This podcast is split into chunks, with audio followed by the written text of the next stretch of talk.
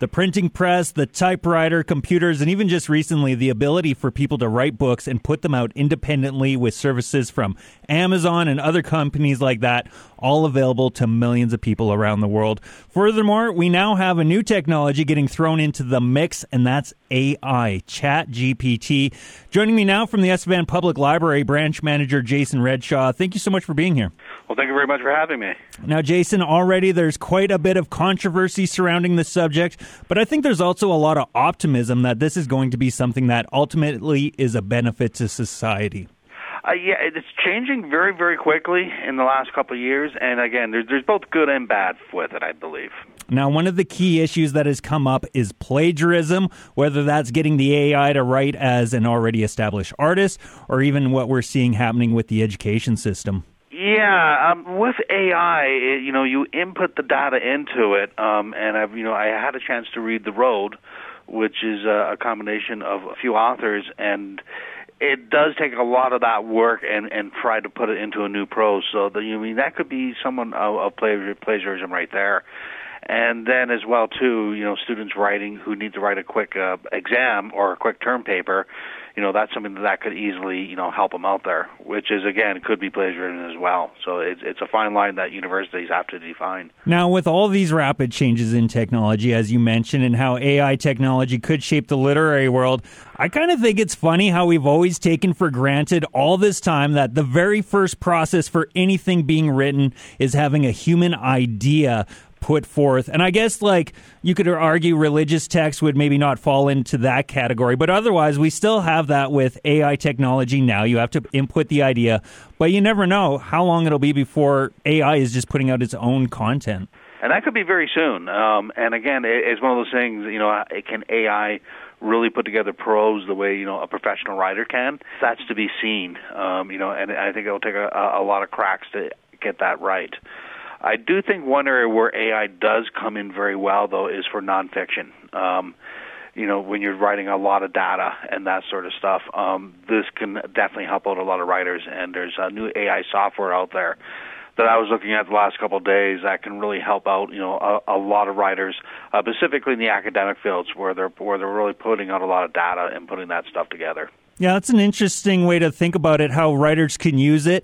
There's also the worry that AI at some point could uh, replace writers. You know, with publishing companies, they see how long it takes for a regular writer to put something out there, say for like kids' books, right? Uh, compared to the newest book out there, Alice and Sparkle, the first ever AI book that was written and published and put out on Amazon in 72 hours and available in softcover, which is so crazy. But yes, there is a huge discrepancy there. And I'm wondering if this is going to be something that we see in the future, maybe even at the Estevan Public Library, a section with AI written books. We could see that, and that would be interesting. Um, you know, and would there be individual AIs? Because um, the one way the the one way the publishing industry works is is really attached to the actual author. You know, those are how all the bestsellers come out. Um, and and it's really um, it's uh, it's really author based. So that's going to be difficult, I think, for AI to break into that. I do think where that AI might help though is after a writer is deceased, some writers could be writing many years beyond the grave. That has come up with uh, specifically in the acting world. Um, James Earl Jones selling his voice to uh, Disney Lucasfilms, so you could keep the voice of Darth Vader going well after he, has passed away. So the last thing that I want to mention with all these changes, I assume it's going to be hard for some people to grapple with, but I think for young people, this is such an exciting time. And of course, over at the Estevan Public Library, you do so much to get kids involved with science and technology and all that good stuff. Yes, uh, you know, we we we start uh, young kids out with coding and and that sort of stuff. And uh, when AI does make itself available in some of the software um, I believe we will likely have that. Um, you know, I, I think you know some of AI can really help improve people's writing skills as it collaborates with an AI, and that's some of what's happening right now. You know, there's this human interaction with AI interaction, and I think that will make people better writers in, in, in the long run. And then as far as you know, the the, the you know AI taking over. Um, you know, we, I think we will have AI books on our library shelves, but I think we'll have the human ones there as well too for a long time to come. Well, that's good. Yeah, I love human books; they're my favorite.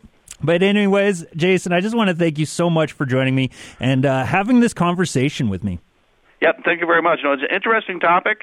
I've been somewhat covering it, uh, you know, watching, keeping an eye on it the last couple of years, and I, I'm surprised of uh, when I was doing some research, just the software that's now available for writers, and and and this the growth of technology. This within the past couple of years is absolutely amazing, and it's going to be interesting to see, you know, where it is in you know 2027, 2030.